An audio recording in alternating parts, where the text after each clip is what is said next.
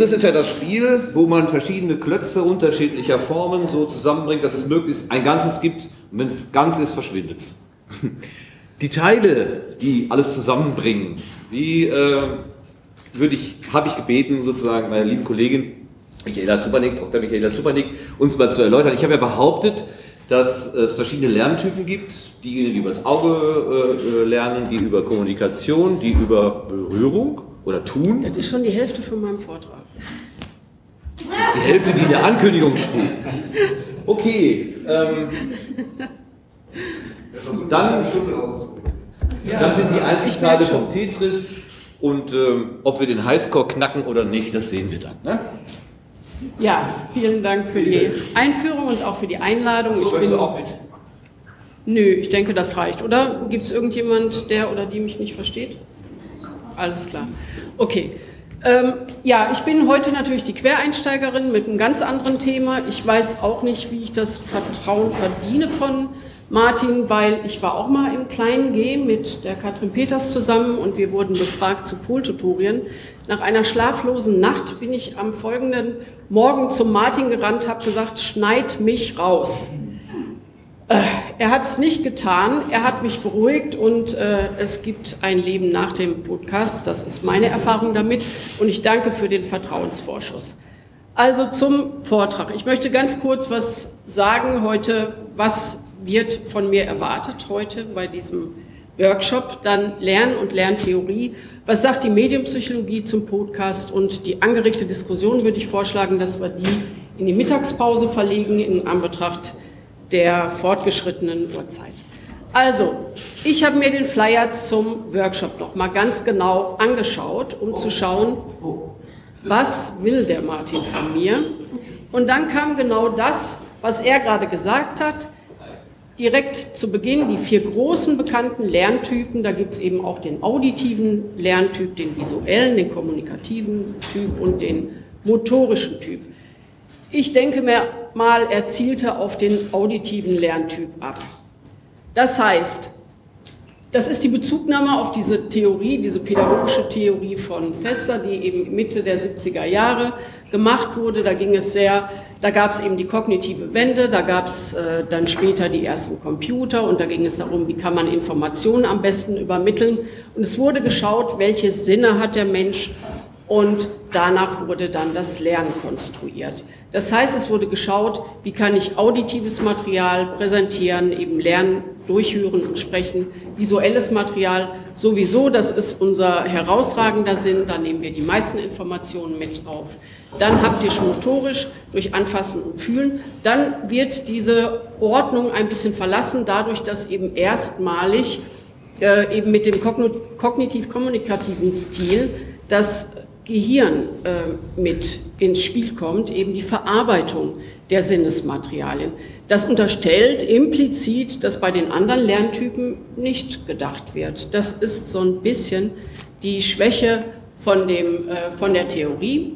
Die theoretische Annahme nochmal explizit, die Lerneffektivität kann gestiegen werden, gesteigert werden, wenn der richtige Wahrnehmungskanal gewählt wird.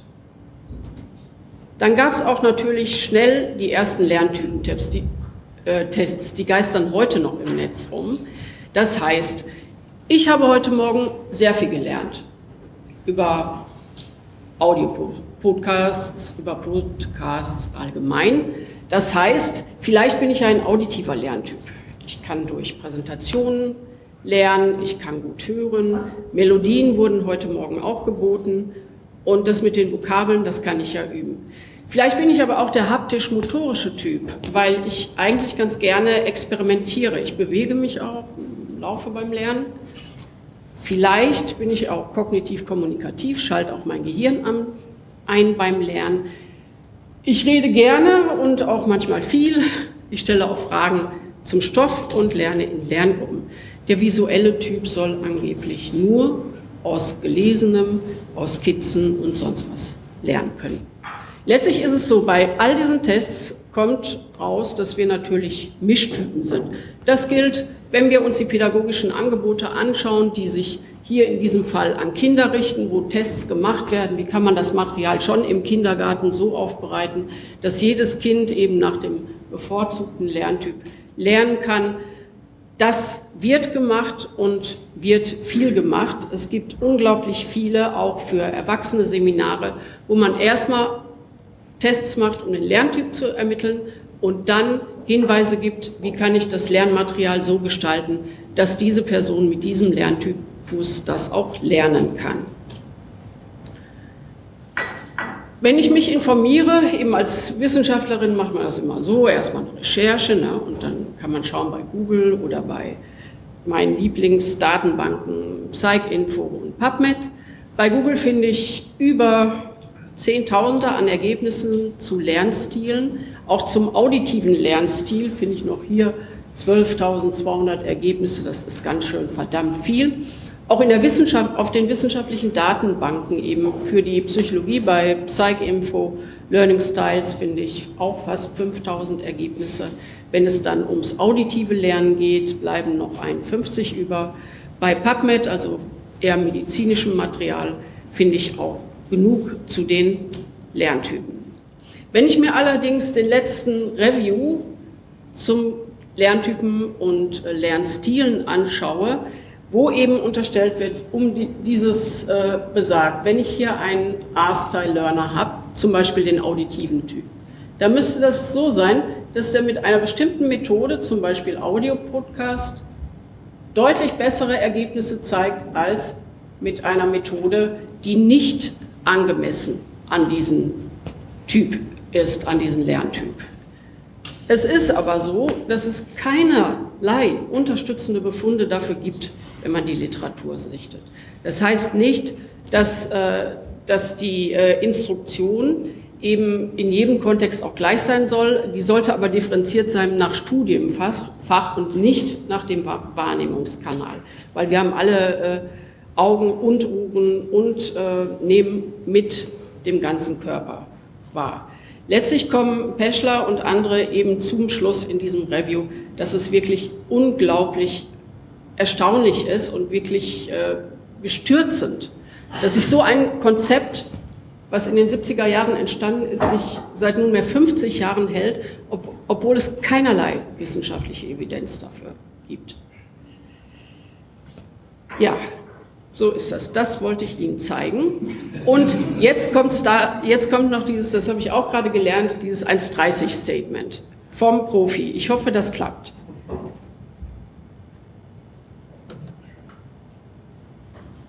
Martin?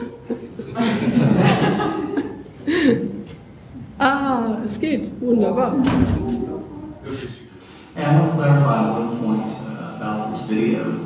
in the closing, I said good teaching is good teaching, and teachers don't need to work out learning styles or something close to that. Um, a lot of people have said, so does this mean that you think that class, students are interchangeable, classes are interchangeable? Uh, the answer to that is, of course not. And it's, it's sort of obvious that teachers do differentiate instruction and should, um, based on things like students' motivation, um, students' personality, students' interests, and so on. And that makes sense. And I wouldn't want a child of mine in a classroom where a teacher didn't at least try to do that.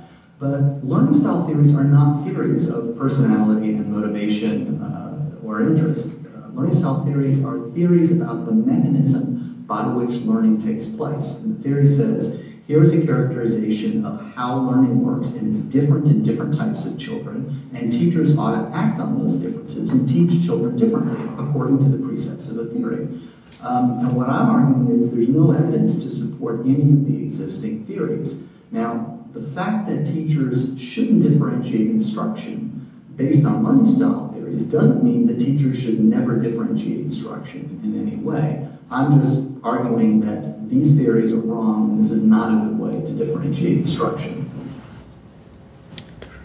Okay, das war das Statement von dem professionellen Professor. Okay. Also, wir nehmen die Informationen über unsere Sinne, über all unsere Sinne auf und die sind meist erstmal neutral. Und erst die Informationsverarbeitung, die im Kopf stattfindet mit unserem Gehirn, die verleiht diesen Daten Bedeutung. Das ist das Wesentliche. Okay, dann gehen wir zum Lernen über. Also Lernen wird in der, äh, in der Psychologie ist es so, dass äh, das Lernen so definiert wird, es muss eine Veränderung stattfinden und die muss relativ überdauernd sein. Also es reicht nicht, dass ich irgendwas einmal zeige, sondern ich muss das stabilisieren. Ein neues, äh, entweder neues Wissen oder neues Verhalten oder beides. Dann habe ich was gelernt. Und das ist eben eine Interaktion von mir mit meiner Umgebung. Das ist kein Lernen. Das ist Prägung. Wir wissen nicht, wie, es, wie die Gänse es geschafft haben, dass der Konrad Lorenz immer vor ihnen, vor ihnen herläuft. Aber sie haben es geschafft. Das ist eine Leistung. Gut, die Lernpyramide von Green kennen Sie wahrscheinlich. Da wurde mal äh, versucht, das zusammenzustellen, wodurch lernen wir am besten. Also der, durch einen Vortrag, durch das, was wir heute Morgen gehört haben oder jetzt im Moment, lernen wir nur 5 Prozent. Wenn wir selbst was lesen, dann bleibt nach zwei Wochen noch ungefähr 10 Prozent hängen, audiovisuell 20 Prozent. Und dann geht's los mit dem aktiven und kooperativen Lernen. Nach dieser weiß nicht, können Sie das überhaupt sehen? Erkennen, ist es zu erkennen? Das ist so hell. Also hier soll aktives und kooperatives Lernen stattfinden, wenn etwas demonstriert wird, wenn etwas diskutiert wird, wenn es angewendet und getan wird. Am meisten lernt man dadurch, dass man irgendeine Handlung macht, dass man selbst was macht oder dass man andere unterrichtet. Das heißt, laut dieser Lerntheorie von Green ist es so, dass das Verstehen gekoppelt ist daran, dass ich irgendetwas tue. Weil es muss auch was äh, Motorisches sein im Sinne von begreifen. Es muss aktiv und kooperativ sein. Dann lerne ich was. Aber wir alle wissen und haben viele Menschen vor Augen, die, egal wie oft sie irgendwas tun, nichts gelernt haben. Ja, und nichts begriffen haben. Also darum geht es eigentlich beim Lernen. Also die äh, Lerntheorie ist auch zu hinterfragen. Ich stelle Ihnen mal jetzt die der letzten äh, Jahre vor. Also Behaviorismus kann man so in, den, in der Mitte des letzten Jahrhunderts äh, ansiedeln. Kognitivismus ging dann los mit der kognitiven Wende in den 70er, 80er Jahren. Heute aktuell ist eher Konstruktivismus die vorherrschende Lerntheorie. Beim Behaviorismus ging es noch darum, dass ähm, dass das Verhalten durch Hinweis-Cues und durch Verstärkung eben ähm, geändert werden kann. Das heißt, das Lernen stattfindet. Das, was im Gehirn sich abspielt, war eine Blackbox. Dann mit der kognitiven Wende interessierte natürlich genau diese Blackbox. Da wollte man reinschauen, äh, was kommt rein, was kommt wieder raus. Beim Konstruktivismus ist es eher so, dass im Vordergrund steht, dass wir die Welt so konstruieren, eben nach unseren Vorstellungen, so wie wir die wahrnehmen, das Subjektive spielt eine größere Rolle. Diese Theorien, die Lerntheorien, haben natürlich auch unterschiedliches pädagogisches Verhalten bedingt. Hier zum Behaviorismus, eben wo das Faktenwissen im Vordergrund stand, da ging es eher darum, irgendetwas zu vermitteln, dafür zu sorgen, dass, dass die Kinder oder die Erwachsenen eben was lernen und das danach genauso wiedergeben, also das schlichte Pauken. Beim Kognitivismus ging es darum, äh, da finden wir die Lerntypen wieder, die in der Zeit entstanden sind. Auswahl und Anwendung der korrekten Methoden, die dafür sorgen, dass was reingeht, verarbeitet wird, eben kognitiv und dann wieder rausgeht. Beim Konstruktivismus da geht es darum, wir haben bestimmte Vorstellungen, wir haben ein bestimmtes Vorwissen, wir haben eine bestimmte Motivation, was zu lernen und verändern das subjektiv eben die Wirklichkeit, die wir vorfinden, verändern wir durch unsere subjektive Wahrnehmung. Und das ist Lernen. Wenn irgendjemand Sie fragt, was Konstruktivismus ist, dann haben Sie bitte das vor Augen. Das ist so, der Frosch geht an Land und erzählt dann hinterher dem Fisch, was er gesehen hat. Und der Fisch, basierend auf seinem Vorwissen, auf seinen Erfahrungen, weiß dann, dass der Frosch an Land eine Kuh gesehen hat, die für den Fisch natürlich so aussieht, weil der Frosch erzählt, das Tier hat Hörner und es frisst Gras, hat ein Euter und vier Beine. Und das ist das, was rauskommt beim Konstruktivismus. Wir lernen was zu dem dazu, was wir schon haben. Wir verändern die Wirklichkeit mit unserer Sicht, mit unserer subjektiven Wahrnehmung. Die Medienpsychologie, die erforscht eben Menschen natürlich, psychische Zustände, Erleben und Verhalten von Menschen eben mit der Massen- und der Individualkommunikation, also bidirektional zwischen zwei Personen. Das war die bekannte Formel, in der, äh, die eben Kommunikationsprozesse in der Öffentlichkeit sich anschauen wollte. Und da wurde gefragt, wie kommt es zu Effekten, wenn irgendetwas übermittelt wird, über welche Kanäle. Das war die vorherrschende Fragestellung eben in der Mitte des letzten Jahrhunderts. Letztlich ist es so, dass es darum geht, die Fragen bewegen in der Medienpsychologie, wie wirken Medien auf Menschen und wie nutzen wir Menschen, wie wirken wir wiederum auf die Medien ein. Es wird also ein Kreislauf unterstellt, ein fortlaufender Prozess. Und diese Forschungsfragen werden in der Medienpsychologie untersucht. Im Mittelpunkt steht dabei die kognitive Belastung, weil wir eben mit unserem Gehirn lernen, mit unserem Vorwissen und dem, was wir daraus machen. Die äh, Sveller hat eben da sich angeschaut, welche Teilkapazitäten werden dabei in Anspruch genommen. Und das eine ist das eben, wie schwierig ist das Lernmaterial. Wir können Lerner äh, einfacher den äh, Weg zur nächsten Herren- oder Damentoilette finden, als irgendwie äh, ja die Relativ Relativitätstheorie, die allgemeine. Ne? Das ist ein bisschen schwieriger. Da brauchen wir wahrscheinlich länger für. Dann hängt es noch davon auf, ab, wie der Inhalt aufbereitet wird. Nicht für welchen Kanal, sondern wie leicht oder wie schwer das Lernmaterial präsentiert wird, um es dann verarbeiten zu können.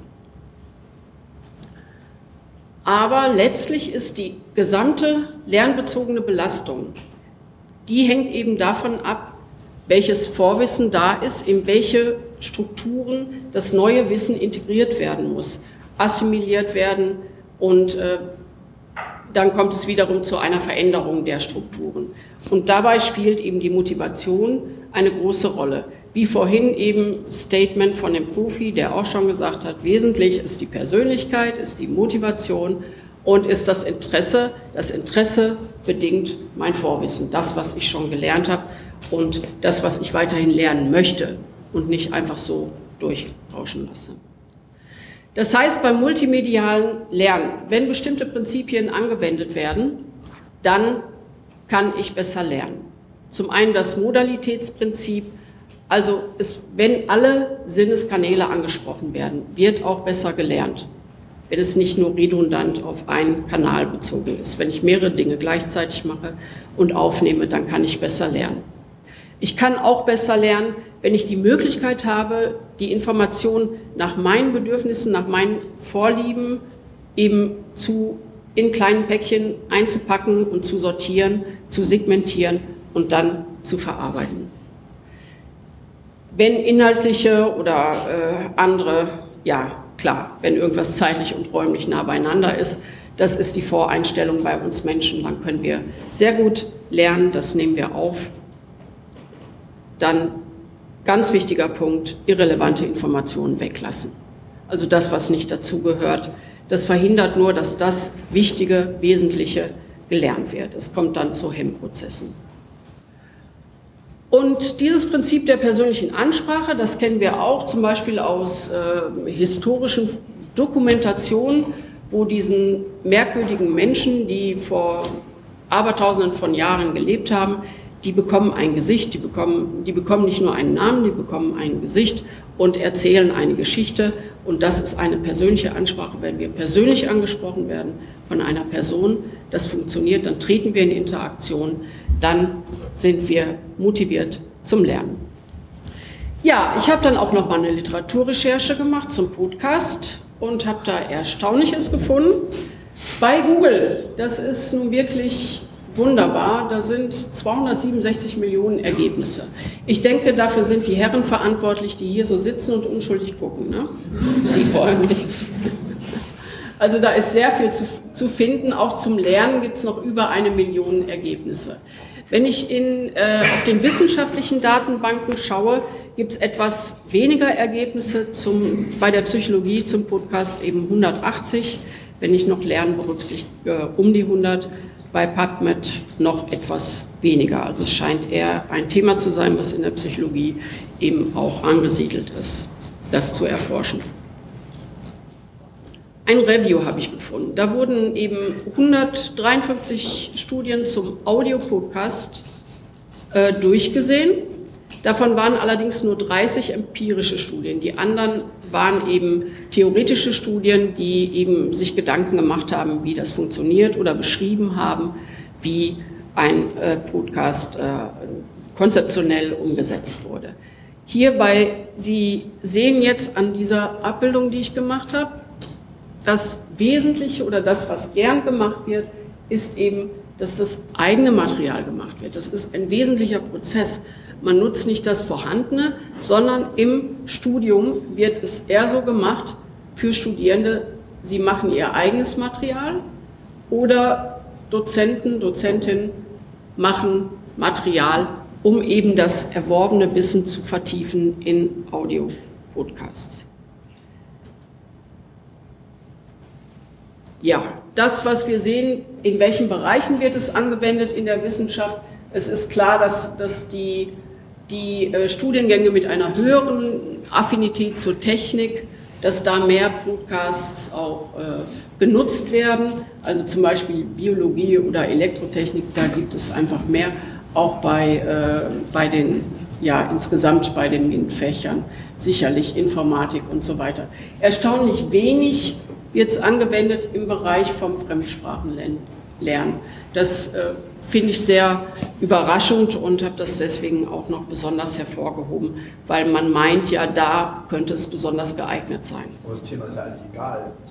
Also jeder, eigentlich, ja. Jeder Podcast, den ich in einer anderen Sprache höre, trägt dazu bei, dass ich die Sprache lerne. Ja. Ja, nur das ist, äh, die Studie bezieht sich ja speziell jetzt auf den äh, Kontext in, äh, also ja. Ob das in der Lehre eingesetzt wird, ne? und dann sieht man, das wird für Fremdsprachenlernen wenig eingesetzt und das finde ich, find ich sehr äh, überraschend. Ja, wie Sie sehen, habe ich den Vertrauensvorschuss benutzt und habe richtig Gas gegeben, damit wir schnell durchkommen. Wir sind schon bei, den, bei der Take-Home-Message. Also, es gibt keine Lerntypen, auch wenn alle darüber reden. Ja, das ist so. Es gibt keine. Und ich danke dir, dass ich diese, diese Botschaft hier vertreten durfte. Gut, das multimediale Lernen und Lehren findet statt an den Universitäten. Der Erfolg kann natürlich nicht immer garantiert werden. Es hängt davon ab, wird es genutzt, wie wird es, wie wird es angenommen, wird es selbst produziert. Das ist ein wichtiger Aspekt. Wenn ich etwas selbst produziere, dann nutze ich das auch, weil dann ist die Wertschätzung höher. Das haben wir vorhin auch schon mal besprochen. Wesentliche Komponenten für das Lernen im Allgemeinen, und das gilt dann natürlich auch für das multimediale Lernen, sind Vorwissen und Motivation. Jetzt haben wir die ganze, ich habe die ganze Zeit über Motivation gesprochen, habe das aber noch nicht definiert, also sage ich das nochmal. Also das ist der Zustand des Organismus, der die Richtung und die Energetisierung des aktuellen Verhaltens beeinflusst. Betonung liegt auf Energetisierung. Das heißt, wenn Sie sich so fühlen beim Podcast, dann haben Sie alles richtig gemacht. Ich danke Ihnen.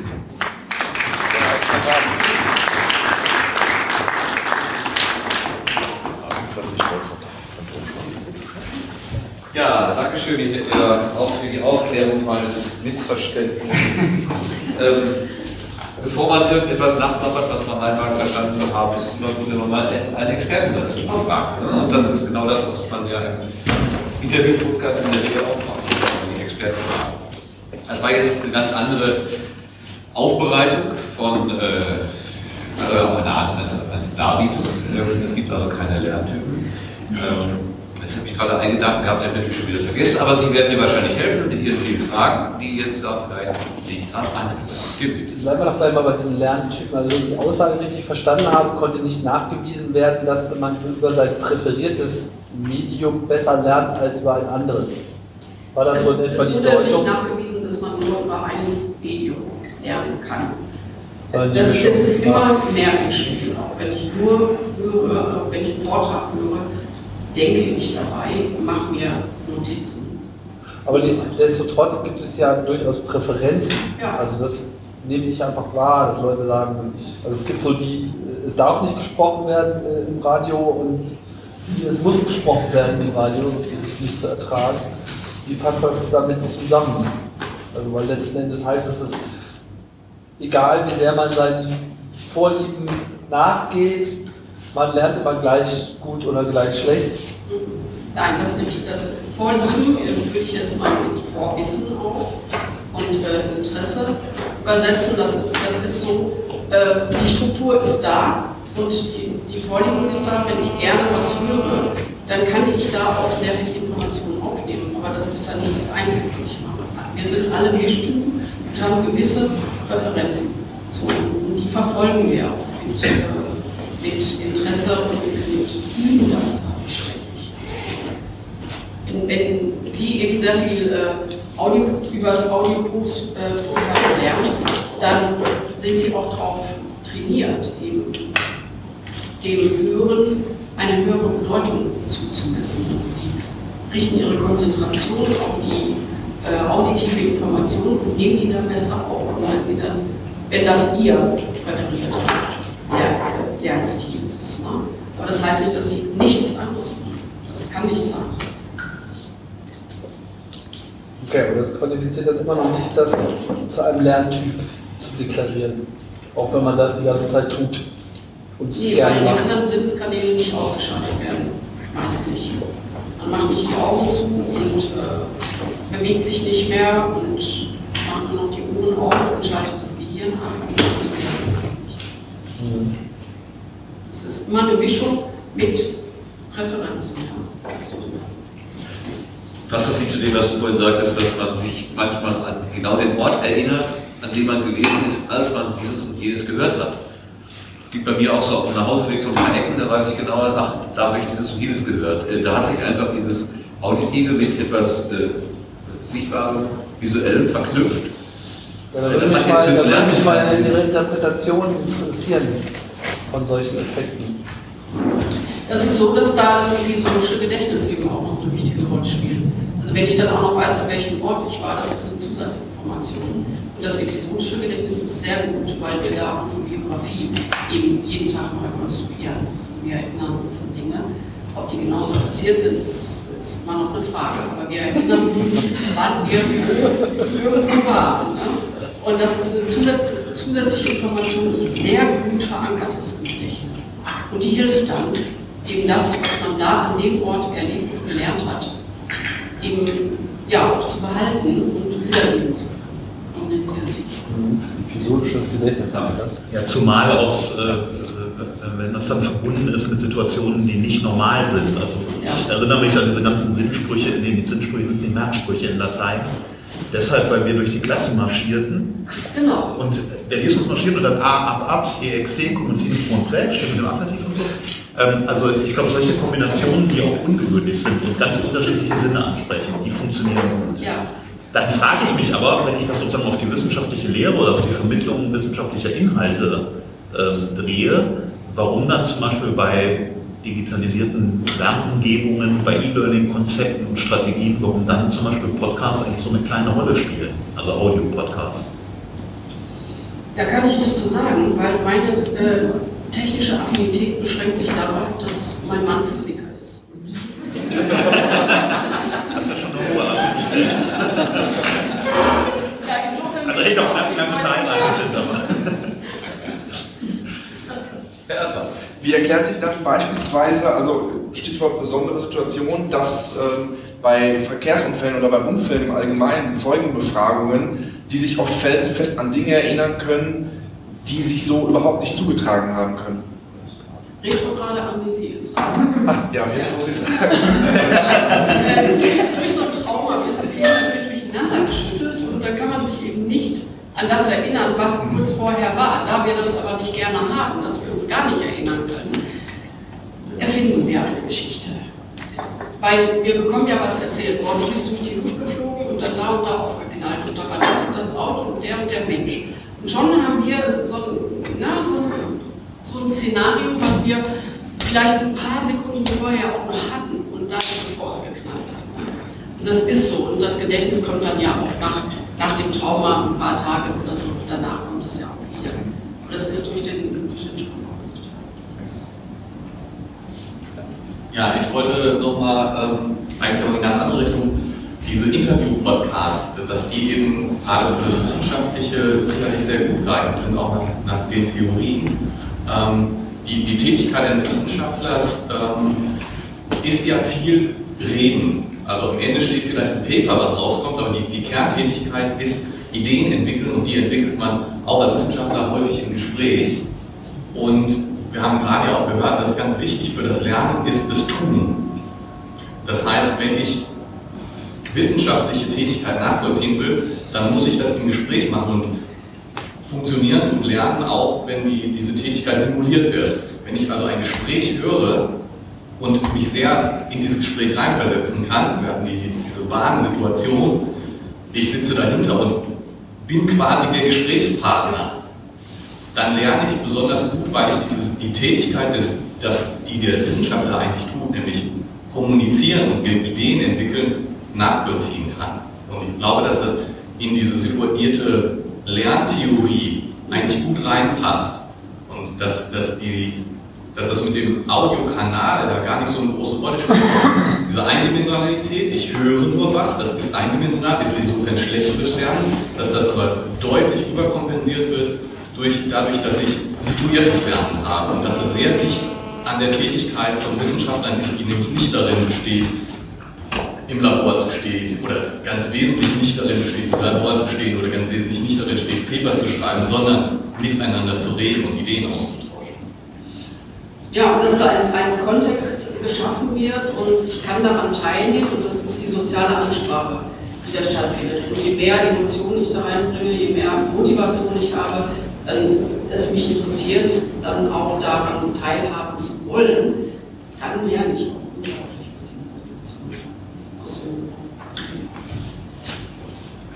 Ich habe eigentlich eine Frage gar nicht an dich, Michaela, sondern eher an die anwesenden Studenten.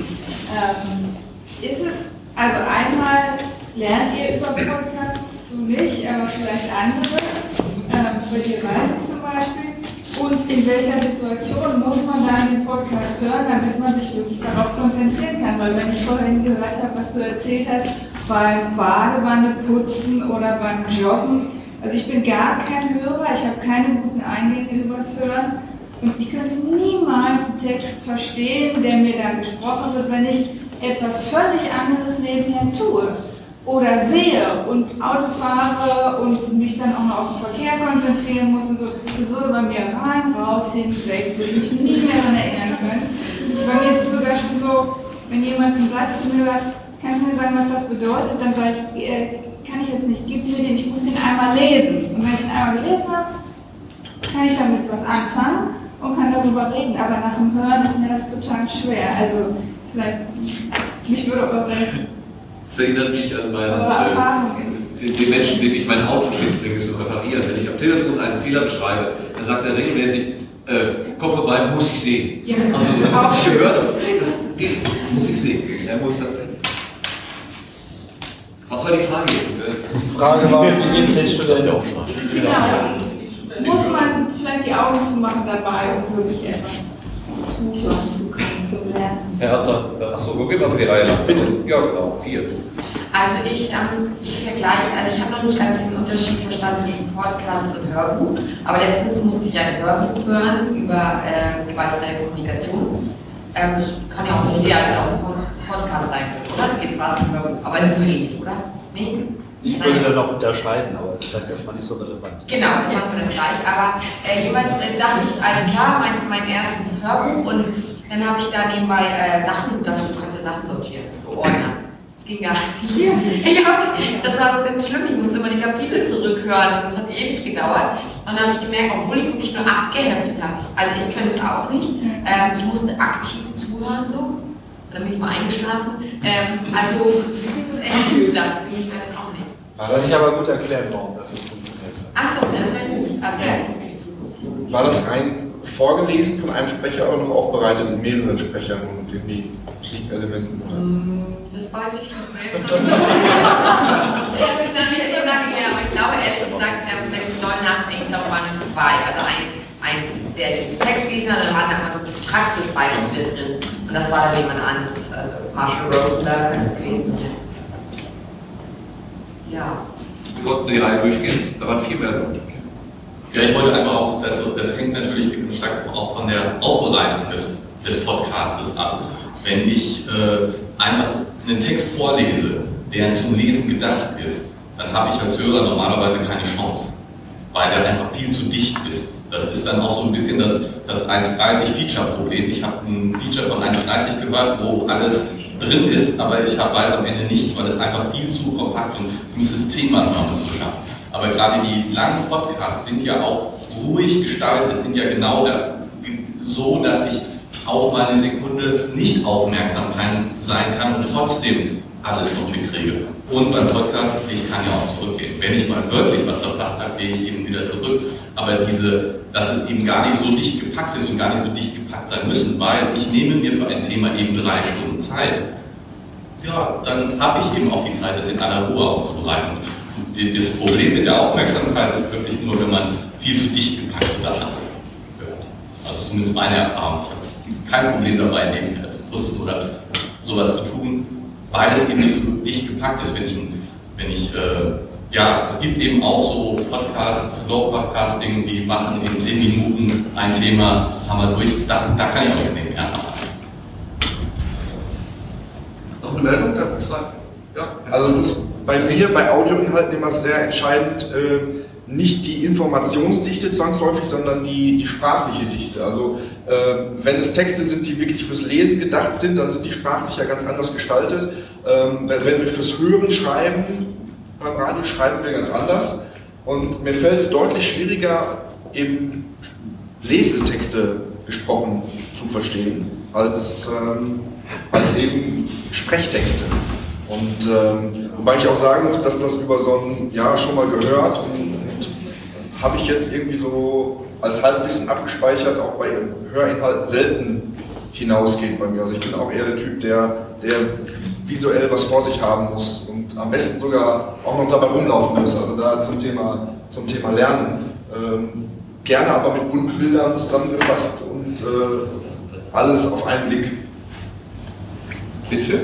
Also ich glaube, das Lernen was äh, ganz natürlich ist, was jedem eigentlich so inne wohnt. Also jeder Mensch hat von sich aus so eine natürliche Bereitschaft, bestimmte Dinge zu lernen, wenn sie einen wirklich interessieren. Also dann ist es auch nicht wie eine Art Lernen, also wie lernt man jetzt am besten, sondern wenn einen das wirklich interessiert, dann saugt man das, glaube ich, so richtig auf, also wie ein Schwamm, weil, weil es einen einfach äh, ja, so lebendig macht, vital macht und äh, wenn man es einfach wirklich, äh, ja, also das, was man halt, was einen wirklich so interessiert, das, das saugt man einfach auf. Das ist gar kein aktives Lernen, sondern das fällt einem so einfach so zu.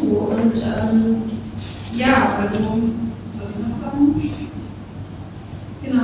Ähm, manche Sachen, genau, die man äh, vielleicht gerne wissen möchte, aber wo es nicht wirklich so ein starkes Interesse gibt, die kann man auch zehnmal lesen oder hundertmal lesen, die wird man nie verstehen, das einen wirklich interessiert. Und es hängt auch so ein bisschen daran, ob man jetzt äh, wirklich ein konkretes, äh, festes Ziel im Kopf hat, glaube ich. Also, wenn man jetzt irgendwas für die Friedensbewegung zum Beispiel machen möchte, dann äh, hat man da äh, eine bestimmte Motivation, warum man das macht und dann, dann fällt einem das so also eher zu, als wenn man, ähm, sag ich mal, irgendein Buch hat und äh, man soll irgendwas machen von außen, aber macht das Ganze aus eigenem Grund, weil man so vorgesetzt wird. Das ist dann eher passiv. Und, ähm, so die Dinge, die einen im Kern interessieren, die man wirklich so man so merkt, okay, ja, das ist es, da, da ist es gar nicht so, so die Frage, wie genau jetzt, ob man das eher äh, durch das Hören oder Sehen oder mit welchem Kanal man das aufnimmt, man nimmt es einfach auf. Man kann gar nichts dagegen tun, sozusagen. Weil, genau, das ist auch nicht ausgeschrieben, dass, äh, dass es lernen will. Also bei Kindern sieht man das ja, die lernen alles. Also äh, sprechen, laufen, äh, ähm, ja, greifen, also all die verschiedenen Sachen, es geht ja wirklich zack, zack, zack, zack, zack. Und dann älter wird dann, äh, erstmal kommen wir in die Schule, da wird auch noch viel, aber dann irgendwann ist das ja so, ein, so eine Sache, da stagniert das so ein bisschen bei vielen Leuten und man ist vielleicht gar nicht mehr so offen oder ist auch irgendwie vielleicht irgendwo falsch und das ist was ganz anderes, wo man vielleicht richtig wäre und wo dann auch diese ganze, dieses Interesse und diese Energie dann äh, sozusagen ähm, äh, zurückkommt. Und, ja, und das ist wirklich so keine Art Qual ist, oder wie muss ich denn jetzt lernen, damit das jetzt endlich reingeht, so irgendwie so gequält, sondern dann äh, ist alles leicht. Ja. Und dann noch zum eigenen, ähm, also ich lerne zum Beispiel auch ja, weniger über das Hören, es kommt auch an, was es jetzt ist. Wenn es irgendwas ist, was mich nicht so interessiert, dann muss ich mich halt anstrengen dafür, ähm, aber ähm, dann geht es auch gut, wenn so ein bisschen Bewegung reinkommt. Also das heißt jetzt, wenn sich etwas bewegt, im Zug zum Beispiel oder beim Laufen. Also ich kann stundenlang durch den Wald laufen, selbst Themen, die mich da nicht interessieren, äh, kann ich dann auch verstehen, wenn sich irgendwas bewegt. Und das ist dann einfach so eine ruhige, angenehme Atmosphäre, als wenn man so am Schreibtisch sitzt und wenn ich schon Nackenschmerzen habe, wenn man ganz wieder so guckt, dann ist es irgendwie so, ja, irgendwie fließend. Und dann gehen auch Themen, die eigentlich nicht so spannend sind, nicht so spannend sind. Wo kommt das Wissen dann her beim Laufen? Hm? Wo kommt das Wissen dann her beim Laufen? Okay. Also jetzt nicht irgendwie Hardcore-Jogging durch den Wald, sondern ja. spazieren. Oder ja, genau, ich glaube, vorstellen? weil äh, Formen das auch endlich gegangen ist, weil dann vielleicht mal mehr Himmel über einem ist und dann ist nicht so in so einem Raum hängt. Ich weiß nicht, woran es liegt, aber ähm, vielleicht auch, weil mehr, noch mehr Ruhe da ist und dann nicht so nebenan so viele Störfaktoren oder so. Ja, das ist dann noch einiger. Weil die Küche wahrscheinlich drängelt. Wir müssen noch ein bisschen auf die Uhr achten. Ich würde gerne noch eine Stunde Ja, dann wollte, also wurde jetzt auch schon viel gesagt, nochmal um auf die Frage auch zurückzukommen, dass es, jetzt kommt ja schon wieder raus, dass es auch wirklich es verschiedene Vorlieben gibt und dass es sozusagen schon ein bisschen Typen gibt, oder? Es gibt die Typen, also es sind nicht die Lerntypen, aber es gibt schon Typen, genau, Vorliebentypen, die eher durchs Hören lernen, zum Beispiel ich hab, ich kann gut übers Hören lernen, glaube ich, also ich habe, kann auch an der Kommunikation liegen, ich habe ich habe jetzt noch nicht, ich nicht, aber ich habe Abi gemacht und um fürs Abi zu lernen, habe ich mir selbst die Sachen aufgenommen und dann angehört und dann hat sogar, glaube ich, was gebracht, wenn ich geschlafen habe oder so. Und dann dabei eingeschlafen und dann hat sich das, glaube ich, schon irgendwie unterbewusst gespeichert. So, das kann ich aus meiner Erfahrung sagen. Was wir auf jeden Fall sagen können, ist, äh, durch den Lerntypen ist, dass sie sehr gut verankert sind in unser aller äh, Erinnerung und äh, Gedächtnis. Es wird so oft wiederholt, dass es Lernen. Äh, egal, ob wir daran glauben oder nicht, reden wir noch darüber und versuchen, das Konzept aufrechtzuerhalten. Wenn es denn nicht die Charaktereinteilung ist in vier Typen, dann aber doch eine Präferenz und letztlich stimmt es ja auch irgendwo, ja, dass es eine Präferenz gibt. Äh, mir ist es auch egal, wie wir lernen. Wir wissen ja, was gemeint ist.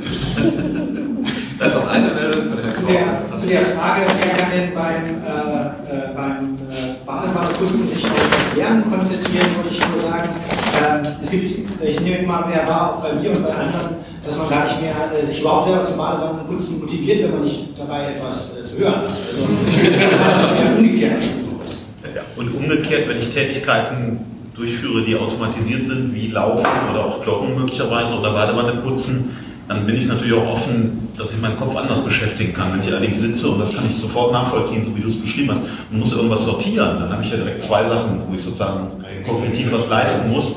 Bloß deine sehr verräterische Aussage, ich musste ein Hörbuch hören. so viel, zur Motivation. Also dann funktioniert das auch nicht. Podcast wird nicht gehen. Aber auf der anderen Seite hast du Latein gemocht. Äh, nee, auch nicht. Aber ich, aber ich weiß immerhin noch, was mit dem Ablativ steht. Ist. Ich habe Latein abgewählt. Ja, ich dann auch. Also.